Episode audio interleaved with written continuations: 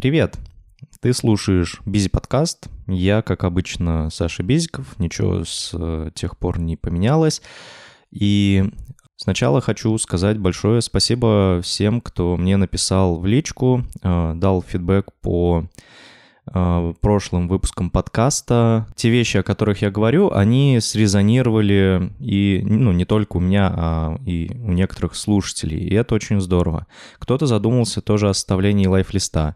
Кто-то, ну, тоже переживает такие же, такую жизненную ситуацию, как я. И спасибо вам большое, что слушаете. Вот, еще я выяснил, что, оказывается, подкаст, ну, по очень немногочисленной статистике, но мой подкаст слушают во время уборки или мытья посуды. Так что приятной вам уборки, приготовьтесь, минут тридцать разговора, вот, Бизи-подкаста. Поехали. А, нет, стоп, я же еще э, хочу сам себя похвалить, что это уже третий выпуск подкаста, который выходит раз в неделю. То есть мой лайфхак с тем, чтобы выделять один час на выходных на просто разговоры перед микрофоном, кажется, работает. Надеюсь, у меня и дальше получится так вот присаживаться и разговаривать. Вот, сегодня будет две темы, совершенно не связанные между собой. Обычно я стараюсь все-таки в рамках одной, в рамках выпуска говорить на какую-то одну тему. Ну вот сейчас решил немножко отойти, потому что у меня есть совсем как бы две разных темы, на которых особо много не поговоришь, поэтому я хочу их совместить и посмотрим, что из этого получится. Вот теперь поехали.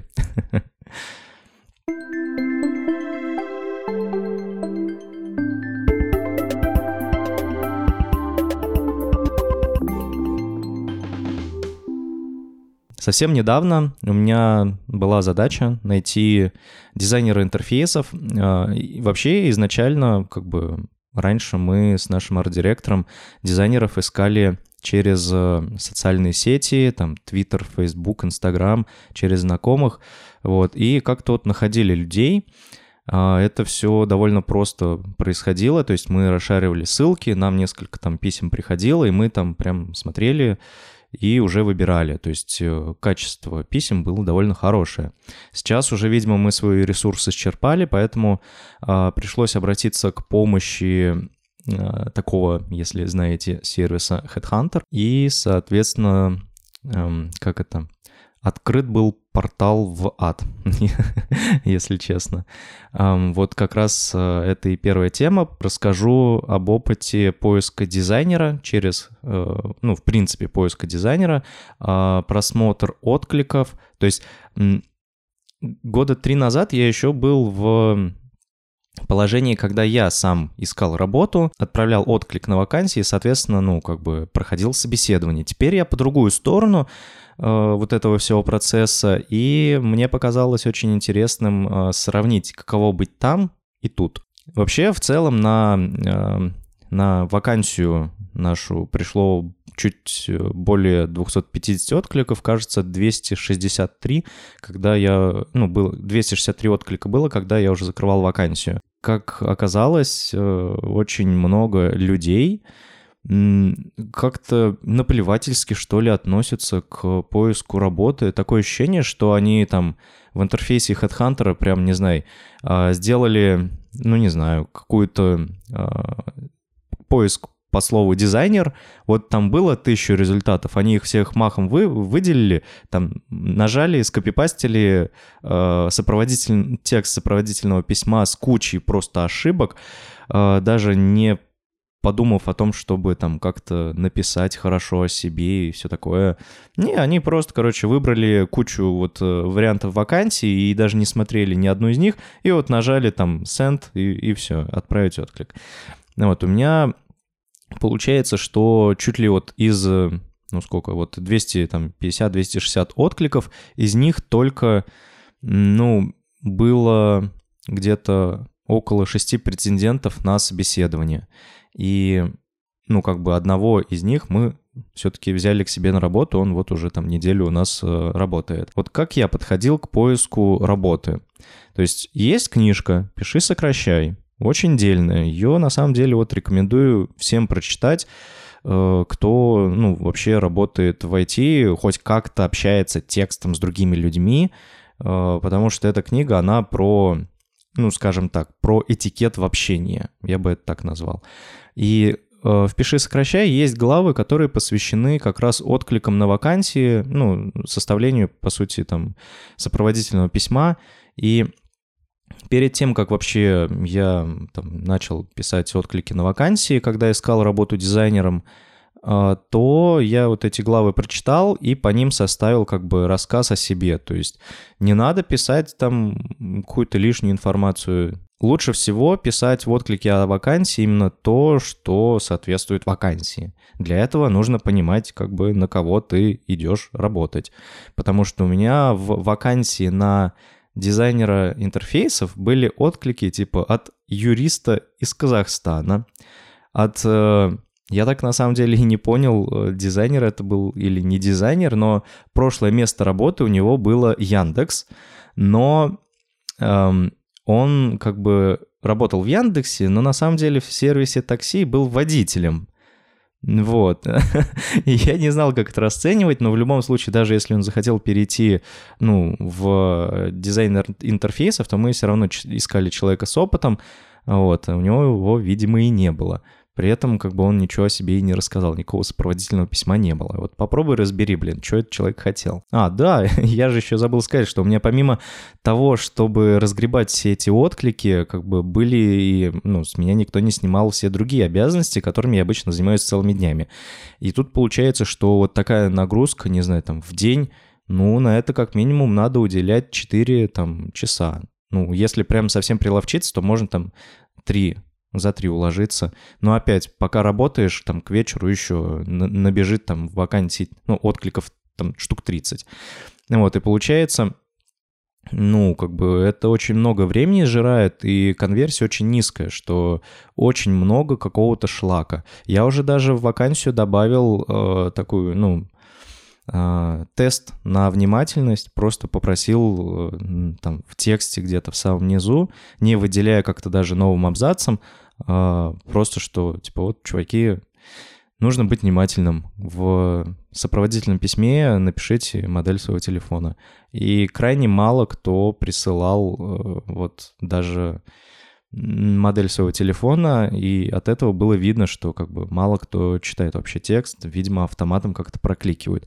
Не знаю, я бы, честно говоря, такого человека не хотел бы брать к себе, потому что, ну, это какое-то наплевательское отношение, то есть зачем вообще прокликивать все возможные варианты? Ну, лучше сосредоточиться на том, куда ты точно хочешь пойти работать, там, какую компанию, может, она тебе нравится, как там... какие у нее взгляды или какое отношение к сотрудникам. Это получается какой-то, не знаю, не масс-фолловинг, а масс... массовый поиск, блин, вакансий. Ну, короче, такое себе. Ладно, фиг с ним. Пусть даже если, как бы, даже брать такой сценарий, когда ты там массово рассылаешь э, вот эти, вот этот свой... свое сопроводительное письмо, то можно хотя бы потратить, не знаю, там, два часа на то, чтобы прочитать несколько глав из «Пиши, сокращай», о том, как составлять о себе рассказ, потом еще два часа потратить на то, чтобы написать этот текст, и вот его уже как бы отправлять, но при этом отправлять тоже надо, как бы, релевантно вакансии, то есть если ты написал текст, что ты иллюстратор, вот такой ты вот классный чувачок, много рисуешь, вообще прям красавчик или красавица, но при этом ты этот отклик отправляешь на вакансию дизайнера интерфейсов, ну как бы, а что здесь ожидать? То есть ты свое время потратишь и время человека, который вот это все разгребает. И в самом начале, первые несколько дней, я, когда разбирал отклики, старался максимально вот вежливо, подробно объяснить, что вот вы нам не подходите потому-то, потому-то. То есть я смотрел э, резюме, смотрел э, портфолио, отправлял арт-директору портфолио, он смотрел. Мы принимали решение, что нет, там, ну, не подходит потому что. И вот, ну, как бы в отказе на этот отклик я писал, что, ну, здравствуйте, представлялся, кто я, и описывал, как бы, почему вы нам не подходите.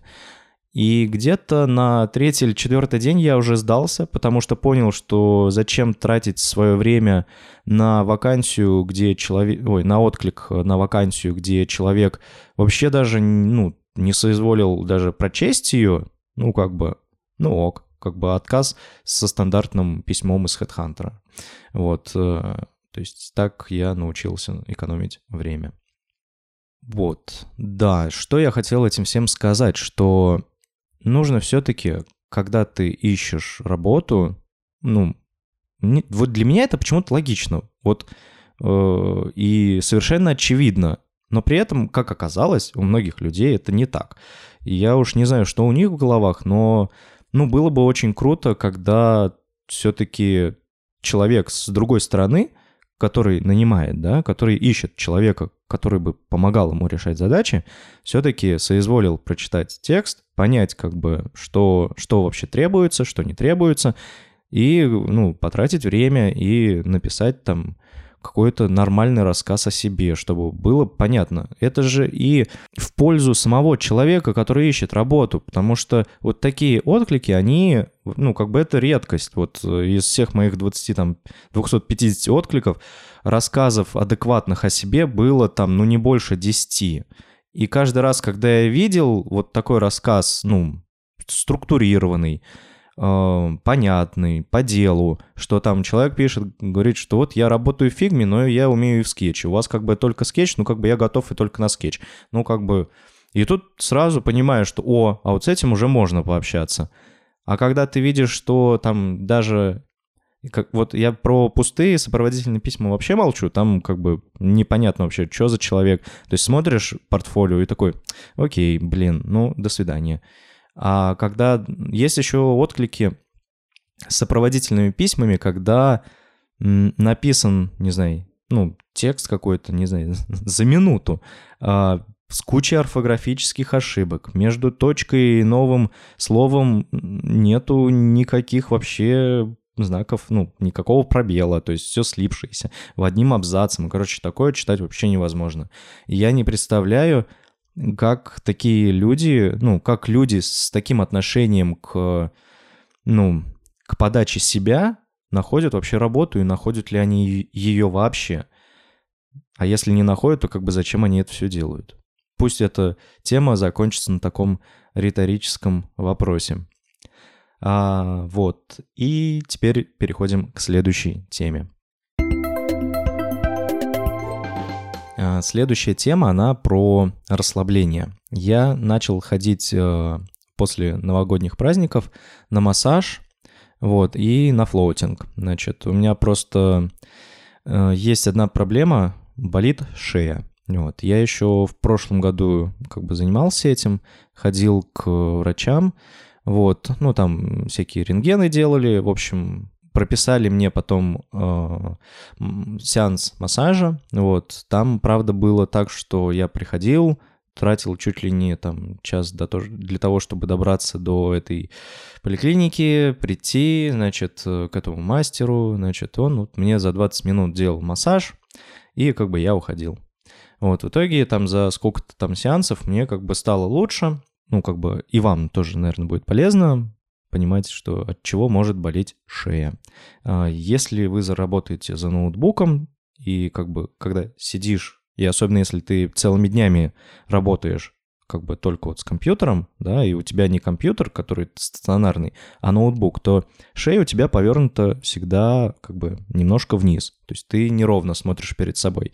И когда это прям вот, не знаю, происходит постоянно, то в какой-то момент, ну, шейные суставы, они устают и, ну, там начинают болеть. То есть я не особо врач, чтобы это все там досконально вам рассказать, ну, просто рассказываю, как я это понимаю, и, ну, довольно простыми словами, надеюсь, вам понятно. То есть, пло- короче, плохо сидеть просто за ноутбуком. Даже если нет внешнего монитора, то лучше всего обзавестись подставкой под ноутбук, которая, ну, сделает его повыше, и, ну, чтобы голова немножко, ну, когда ты сидишь, такая более прямо, что ли, смотрела, вот, а не нагнувшись вниз. Но у меня вот такое уже случилось. На работе и дома завел внешние мониторы, и практически за вот именно ноутбуком не сижу. То есть я прихожу на работу, подключаю ноутбук к внешнему монитору и как бы работаю. То же самое дома, если я особенно остаюсь поработать из дома. И у меня одинаковый набор, даже не то, что одинаковый набор гаджетов, у меня в принципе одинаковый набор из внешнего монитора, мышки и клавиатуры дома и на работе, чтобы еще и было, ну, проще переключаться между... Точнее, чтобы переключение между рабочими станциями происходило вообще незаметно. Потому что у меня еще давно, когда, там, не знаю, я жил в Оренбурге, было так, что на работе у меня был, была винда, там, соответственно, какая-то там клавиатура офисная, мышка тоже. А домой я приходил, у меня был Mac Mini, Apple-овская клавиатура, трекпад. И вот эти вот переключения, особенно между системами и... между клавиатурами, они запаривают на самом деле, когда ты это делаешь каждый день. Но это такое маленькое отступление про удобство вообще работы. А, да, я проговорил про внешние мониторы, и теперь я даже сейчас, когда записываю вот этот подкаст, сижу а, перед внешним монитором, где у меня открыта вкладка, ну, заметка «Бир», где есть небольшие м- шоу-ноты, что ли, да, шоу-ноты о том, о чем хочу рассказать, чтобы не забыть. Вот, и я, соответственно, смотрю прямо, вот, у меня сейчас шея чувствует себя хорошо. Ну так вот, про массаж. Значит, сначала я пошел, ну, просто вообще пришел на массаж, значит, специалиста звали Елена. Вот, я когда к ней пришел, она там спросила, типа, что, как вообще, зачем ты хочешь так?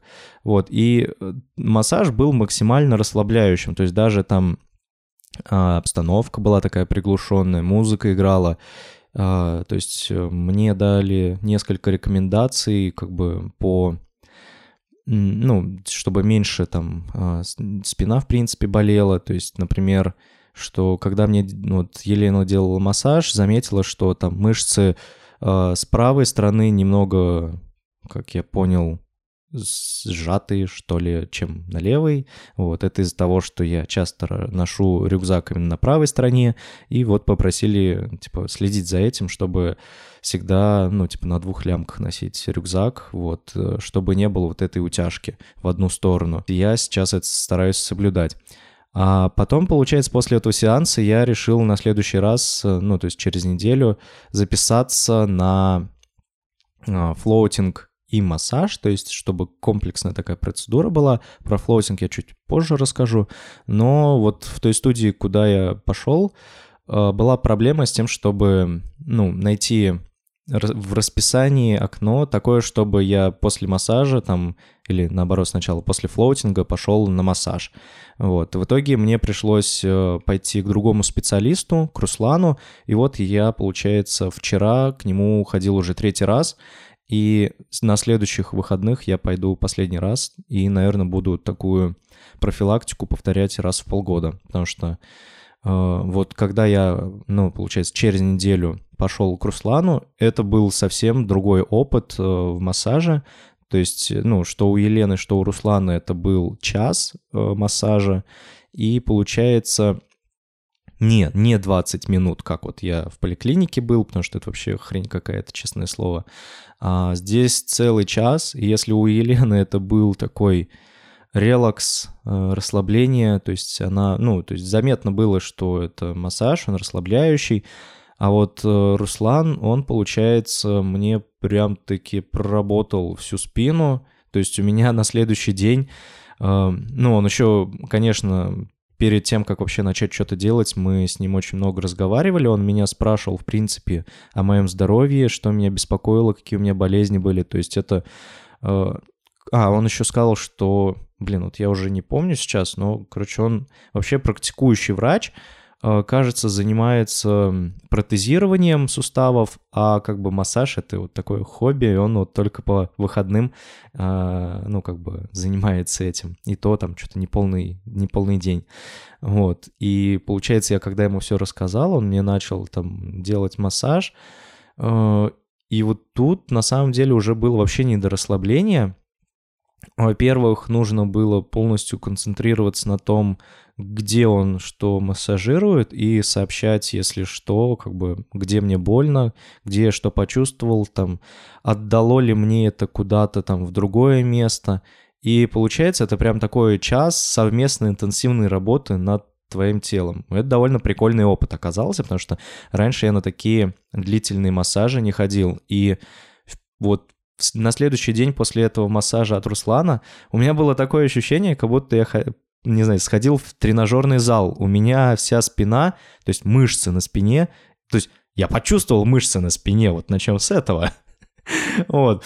Это было очень необычно, то есть, ну, как бы я почувствовал, что, ну, шея намного легче стала, то есть она перестала так прям уж сильно ныть, и вот я уже три раза сходил, каждый раз это вот как раз такая интенсивная работа, совместная, что со- сообщаешь как бы Руслану, вот что я чувствую, где больно, и вот если разница между первым и вторым занятием, она была как бы минимальной, все болело, везде больно было, то на третий раз уже я начал замечать, что, во-первых, у меня прям, ну, как-то, не знаю, мышцы, что ли, на спине развились, вот где он как раз массировал. Те места, где мне раньше было больно, там уже не больно. И вот каждый раз он как бы по-разному массирует.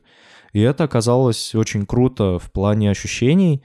Вот. А после того, как там закончился массаж, очень классно присесть на креслице. Мне там, пред... ну, как бы там посетителям предлагают чай. Садишься такой и, не знаю, как будто вот реально после тренажерки такой садишься и попиваешь чай с травками. Это прям такой кайф. Вот. А про флоутинг — это тоже отдельная тема. Я пошел на него... Вот, когда пошел к Руслану на первый раз, но сделал небольшую ошибку, что сначала пошел на флоутинг, а потом уже на массаж, потому что мне почему-то на ресепшене сказали, что, типа, если хотите лучше проработать свое тело, то вот лучше сначала во флоутинге расслабиться, а потом сходить на массаж.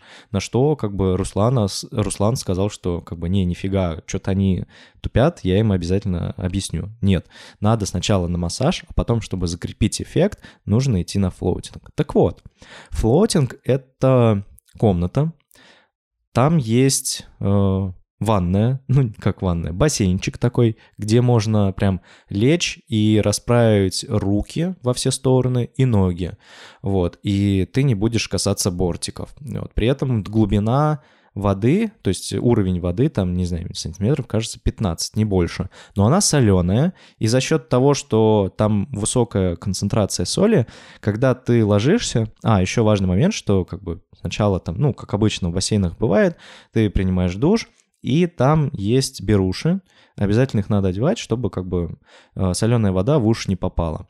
Вот, соответственно, это все подготавливаешь, я подготовился, лег туда и ощутил ощущение полной невесомости. Это было очень круто. И очень круто и очень непривычно. Вот. Там еще можно будет, ну, можно выключать свет. Я вот как раз выключил свет и оказался с ощущением полного... полной потери ориентации. То есть, во-первых, там, ну, вообще прям кромешная темноте, темнота. То, то есть, если ты закроешь глаза и откроешь, вообще как бы разницы не почувствуешь. При этом полная тишина, потому что, как бы, в принципе, в комнате тихо, и при этом у тебя еще беруши. И ты, короче, вообще нифига ничего не слышишь, ничего не видишь. И еще у тебя, как бы, полное ощущение невесомости. Там первые несколько минут вообще очень непривычно, там, и в плане расположение головы, вот, то есть, ну, короче, сходите, поймете. И получается, мне очень сложно в этот момент стало остановиться думать, то есть успокоить ум, потому что, ну, соответственно, флоутинг, он необходим для того, чтобы расслабиться. И когда ты там вот час в этой темноте, ну, не обязательно темноте, там можно и включать свет, когда проводишь, ну, как бы задача, ну, не то что задача, но как бы будет круто, если получится расслабиться. И расслабиться не только телом, но и головой. Соответственно, я пытался как раз вот этим, этой процедурой флотинга успокоиться, именно успокоить голову, потому что у меня опять как-то вот выходит, что В голове постоянно какая-то куча мыслей. Я заметил, что очень часто с собой разговариваю, особенно когда представляю, что «Ой, а вот это надо рассказать», и такое представляю, как будто я это уже в подкасте рассказываю, но это у меня все как бы в голове происходит. Я такой «О, стоп! И у меня для этого есть уже выделенное время, все, я как бы об этом не должен думать, я потом расскажу, когда вот у меня будет час выходных». Когда я лежал в полной темноте, в вообще в полной прострации, вот тоже вот эти вот куча мыслей шло, и очень сложно было остановить их, то есть очень сложно было вообще ни о чем не думать. И были какие-то вот моменты такие вот, лежу, такой думаю, о, тихо. А потом, блин, вспоминаю какую-нибудь фигню по работе, по еще каким-то делам, типа, ну вот надо купить что-то домой, надо вот ремонт сделать в зале. Я такой, блин, опять пошло. Я такой, о, опять тишина. И вот так вот потихоньку-потихоньку, это, не знаю, это целый час, это именно вот борьбы с тем, чтобы успокоиться, именно успокоить свой ум. И а, в какой-то момент, а, еще там же у меня никаких часов не было, и очень сложно определить, когда закончится этот час.